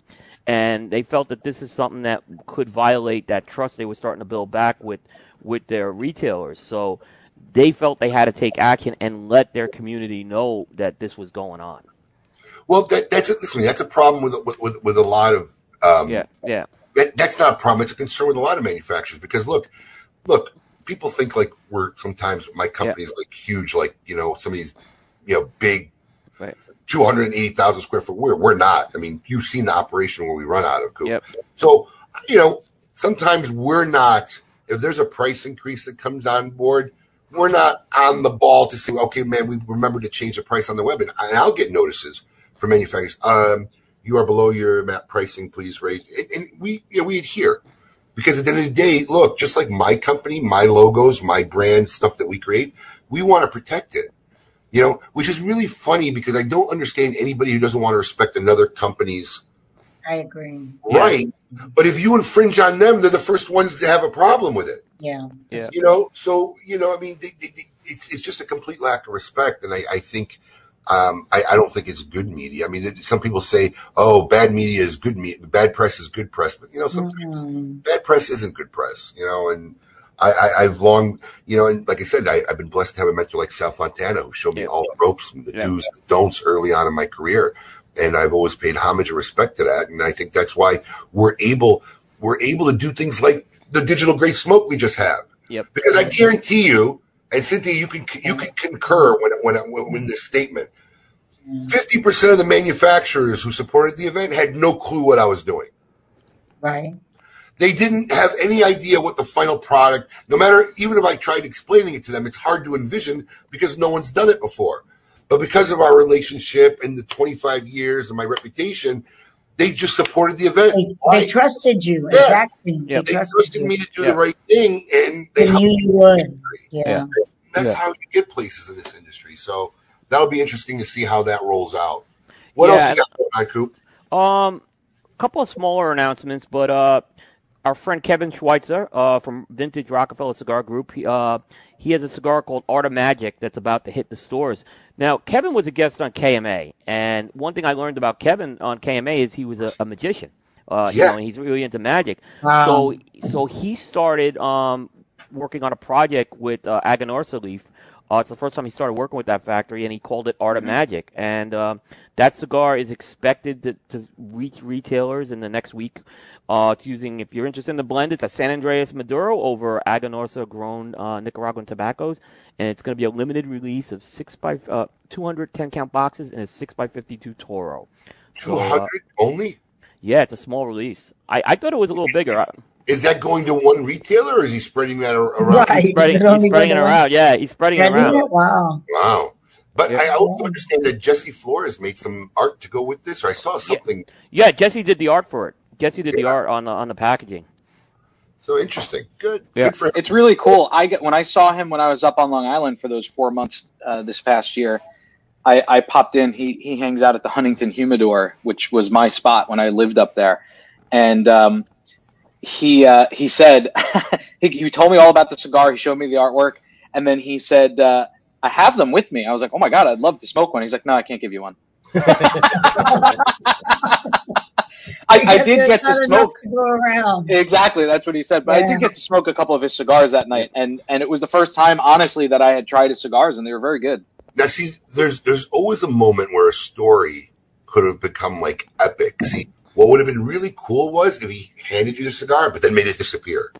Right, exactly. He handed it to you. Magic. Yeah. I really would have made that story. Exactly. Well, yep. What else you got going on, Coop? One other story, and this one probably hits a little closer to home. New Cigar Dojo collaboration was announced yesterday with the folks at Protocol Cigar. It's called the Protocol Taser. And it's named after the taser, an actual police taser. And what's really cool about this cigar is they made the cap. On the cap, they're using a double Robideau cap. So it's got two like mini pigtails that represent the electrodes of a taser on that thing. Wow. Yep. And that's going to be an exclusive sold through Smoke In. And I heard there's going to be a big party, Abe, you're going to be throwing on the 26th. Well, I don't know if it's going to be a big party. I think the virtual sale will start, I believe, at 12 noon for anyone who is in the Dojo verse. They're going to put up a special link in the Dojo verse, the Dojo website. So if you haven't been involved, they're great guys. You should follow them. Check out them. They are. Subscribe to the emails, and you'll get a link. The sale will go – there's 500 bundles, I believe. The sale will start at 12 through the Dojo verse, and at 12:30 we will make it public to everybody. And then there's going to be an event that night.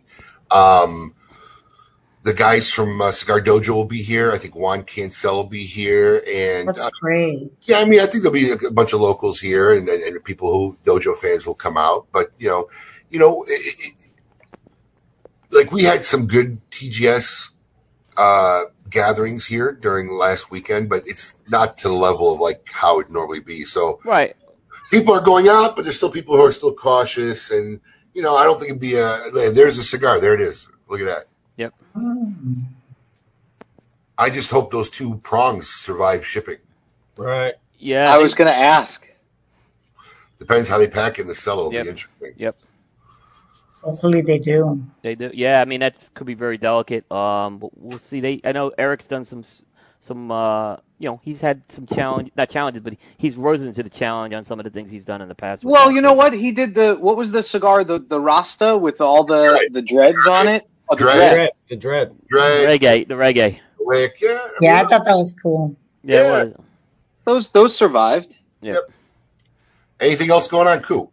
Just one note from Espinosa Cigars. Over the last weekend, a gentleman by the name of Humberto Garcia, better known as Machito, he was a key figure in the establishment of Eric's La Zona factory.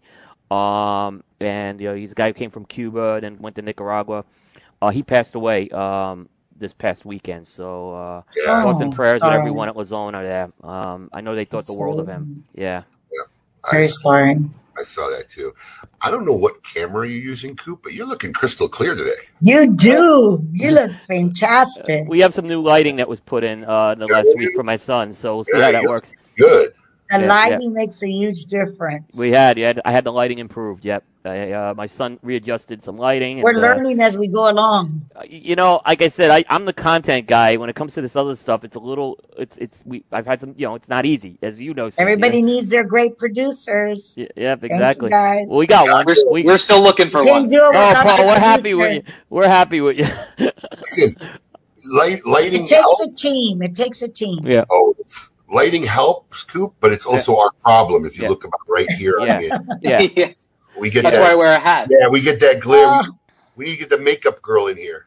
Yeah. Listen, I will say this since we're talking about this, and maybe Alex won't say it live on air, but when I went through with him because we had to do it last minute on like Thursday night or Friday, I don't remember, to like how I run the show. So I do all the production elements while we're doing the show, and Alex even took a step back and was like, holy crap, you do this all while still paying attention to the show.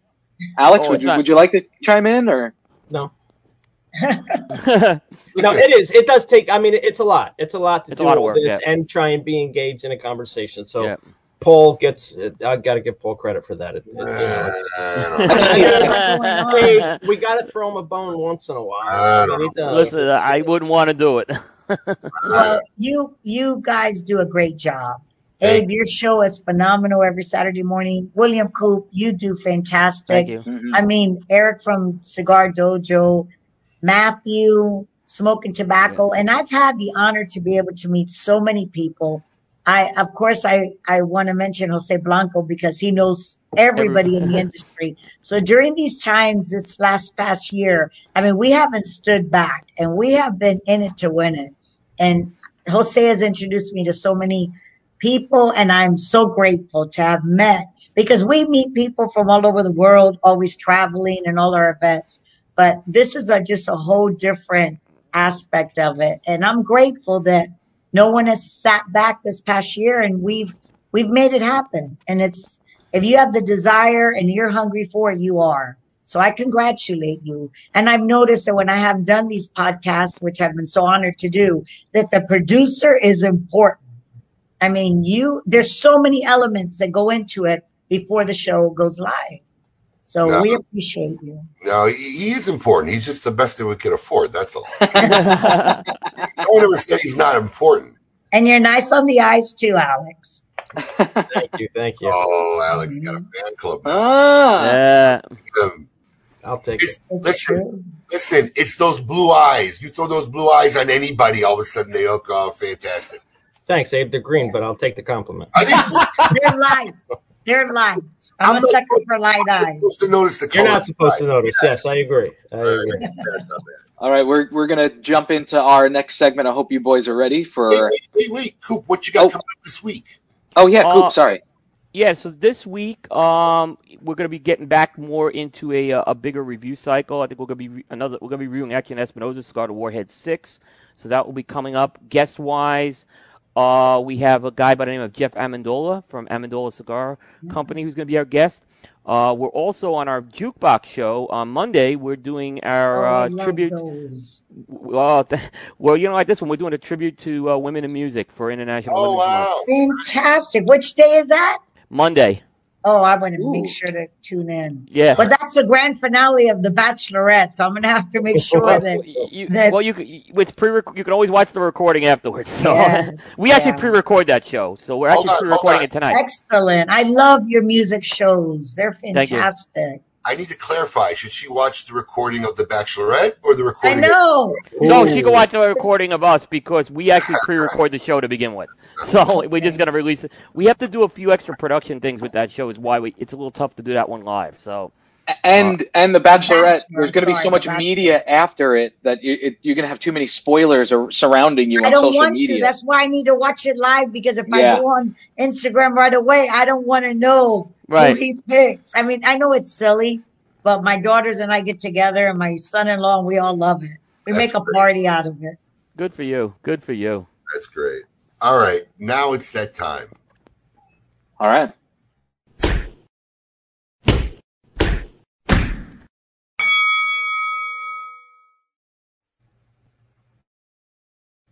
All right, coming in at number 6 of our all-time greatest boxers countdown, Harry Greb for me. Harry Greb is probably an unknown to most, but if you start looking at any greatest boxers list, he lands high on every single one of them. Harry Greb fought the best of the best in his era. He was a middleweight who would often fight light heavyweights and heavyweights and win. He was the only man to defeat Gene Tunney and also beat another all-time great, Mickey Walker. I mean, this is a guy, he had 100 knockouts and 104 official fights, and he also fought like 200 what were called newspaper fights. And shockingly enough, he did all of this while mostly blind in one eye. Cool. You're muted. Oh, you're muted. Sorry about that. I thought I unmuted. I'm going with Manny Pacquiao. This is a little bit of a controversial pick. But here's the thing. Manny Pacquiao is the definition of a pound-for-pound boxer. Started out as a flyweight. He held titles in 8 different divisions, all the way up to light middleweight. If you look at those titles that he had, 5 of them are lineal, meaning he was like the lineal kind of champion in there. He's fought a lot of big names during that time. Held world titles in 4 decades, 90s, 2000s, 2010s, and 2020s. And to me, one of the all-time greats. Fair enough. I would debate that one, but I can't really argue it. He deserves his credit for sure. A little high for me, for my taste, for sure. I mean, Harry Greb was a great pick. It's just his name people don't know, but right. I haven't ever actually seen a lot of film of him fight. But he is the guy who beat Tunney, which is Yeah, Harry Greb's one of those guys where you just gotta go with the historians because there's not a lot of film. But if you start looking at lists and respected people's lists, Bert Sugars and guys like that, I mean, he lands on literally everybody's list. Well, yep, there you have it. You're at the halfway point of your top 10 boxers of all time. So we'll see what the next 5 weeks brings. And there's your synopsis so far. Not a lot of duplicates looking at that. So I actually don't know Harry Greb at all. It's not a name. It's the only name on there that I haven't recognized yet. He is probably Alex and I were talking about that one. He definitely is one, but he shows up on all the lists. Yeah. Now I want to ask both of you a question just for my sake. Have you already made your top 10? Yes. Yes. Okay. Yes. So seeing the other guys' choices won't influence your results. No, we share our choice in the middle of the week, just so I can get the pictures ready. Got it. And we haven't discussed our entire list. Like I don't know. I won't know Coop's number 5 or 4 until. Oh, okay. I misunderstood. So you don't know his top 10. No, I don't know his top 10 before. Okay. But we do have the feeling that as we get closer, a lot of our picks will probably match up. I think our top 2 will match. Maybe definitely. But maybe the top 4 will be in different order. Probably. But yeah. It'll be interesting. All right. There's the top 10. And there you have the tail of the tape for this week. Now it's time to see who in the world belongs in a cigar insane asylum. Hold on, I got to get used to doing this. Here we go. Welcome to the Cigar Asylum. Did you know I'm utterly insane? We all go a little mad sometimes. Where logic and reason cease to exist.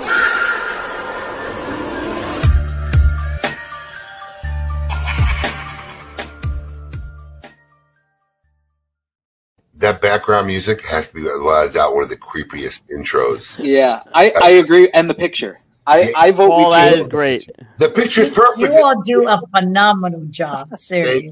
Thank you. Okay, this week's inductee needs to work on his scheduling. This day and age, it's not abnormal to do many of life's once in-person events via video conference, as we're doing now. Even traffic court, as we see in today's story, is done virtually in many parts of the country, especially during the pandemic. However, this California surgeon took it to the extreme.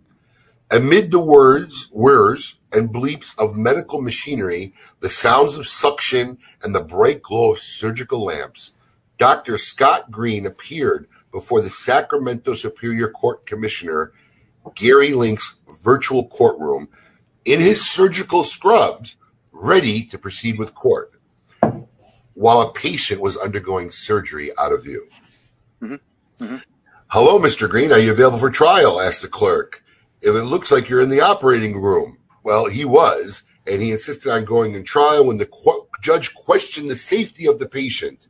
During the proceedings, the doctor insisted he could continue and said there was another surgeon working beside him, and then the patient would be fine. However, the judge was not amused, forced the doctor to reschedule to a date in March that hopefully wouldn't correspond with an active surgical procedure. Hopefully, whatever that plastic surgeon was working on, that person came out looking hopefully fine. Congratulations, Dr. Green. You are this week's inductee. So we have a short clip of it. You want to see it? Yeah, play it. Well, so unless I'm mistaken, I'm seeing a defendant that's in the middle of an operating room appearing to be actively engaged in providing services to a patient. Is that correct, Mr. Green? Yes, sir. Or what should I say, Dr. Green, but I don't know that. Okay, that's so, okay. I do not feel comfortable for the welfare of a patient if you're in the process of operating that I would put on a trial, notwithstanding the fact that the officer's here today. So I have another surgeon right here who's doing the surgery with me, so I can stand here and allow them to do the surgery also. Not at all. I don't think so. I don't think that's appropriate. I think I'm going to come up with a different date when you're not actively involved or participating in attending to the needs of a patient. Let me see if I can get a different date here. Wow. You know, I mean, for a doctor, he wasn't really thinking on his toes. All he had to do was throw in a quick green screen in the background or something, and he could have got away with it. He didn't even try. No, I think he wanted the judge to know. Maybe he figured, I'm a doctor, get me some points. Oh, I love the fact, well, should I say doctor, but I really don't know if you're a doctor. Yeah, he's doing some black market surgery, in a garage somewhere. That was a great line. I'm a multitasker, but that was a little, that's a lot. Yeah, that's a little next level right there. So yeah, there's a first for everything. So that was without a doubt. That was a first. So Cynthia, we really appreciate you taking the time coming on KMA Talk Radio. I know our fans are saying we have a little time, but we talked about family earlier. My middle daughter, in fact, it's my middle daughter, but it's our first child actually has a first competition ever today. She has her first tennis tournament. So congratulations. We're excited. It's the first time. It's a USTA tournament. So she'll start getting scored, and we'll see how she holds up against some other 12-year-olds today. So it should be, we'll wish her all the luck. It should be very interesting. Busy day. But all your days are busy. Well, listen, it's okay because I'm seldom bored. Yeah, that's great. But thank you so much. It was an honor. It was a pleasure to catch up, talk about some history. Hopefully we brought a little more awareness to the wonderful foundation you guys do and the great work you guys do in the DR. And hopefully it won't be that long before we can have you on again. Absolutely. I appreciate it. It was my pleasure. It was a beautiful way to start my Saturday morning. And you all do such a great job. I really appreciate the invitation, and thank you very much. Thank you, William, too, for everything you do as well. Thank you as well. It was fun. I appreciate it. I was so honored when Alan told me that you wanted me to join today. So thank you. Thank you, Abe. And again, congratulations to the phenomenal job with the Great Smoke. And we look forward to your next event. Hopefully it'll be virtual, but hopefully it'll be in person. But if it's not, I know you're going to rock it out of the park again virtually. Actually, we're for us, it's always how do we keep evolving? So next year will be another first. We're going to take the physical, if the world permits it, we're ready for it. We plan on having the live event that we've had, and we're going to hybrid it with a simultaneous virtually run event. So beautiful. That gives an opportunity to people all over the United States or what have you that cannot be there in person. So that gives them an opportunity to be involved. So I think that's wonderful. We were very moved. By a lot of emails from a lot of people who said that this was the first time ever that they could participate in an event like this because they can't get off of work normally to go, or they can't afford to really travel, and no one does it near them. So we've actually come up with an already great way in how we're going to do it. Now it's just we start working on it and put it all together. So we look forward to it already. Coop, as always, thank you very much. Please follow. If you don't follow on my man Coop, please follow him. William Coop. Yes. Coop. Thank you. He's the man. Next week, he's back. The man himself, Lou Rothman. Ooh, I can't wait. Oh, wow. Really? Lou Rothman will be on next week. Fantastic. He is back in Florida. Always amazing stories. That I'll be tuning in. Typically, he comes in the studio, so I think this is going to be the first time we're going to have him zoom in. So that'll be interesting, Paul, for you to see if Lou can get. It'll be a busy week. It'll be a busy week. I mean, he's hung out in our Whereby chat before, so we know he's capable. Yeah, that's right. He has been in our Whereby chat. You know, that's okay. That's right. So, Lou Rothman next week. In the meantime, everybody have a great weekend. Be safe. Enjoy yourself. Thank you again, gentlemen. Thank you. It was my pleasure. Thank you. Have a beautiful weekend. You too. Enjoy your families.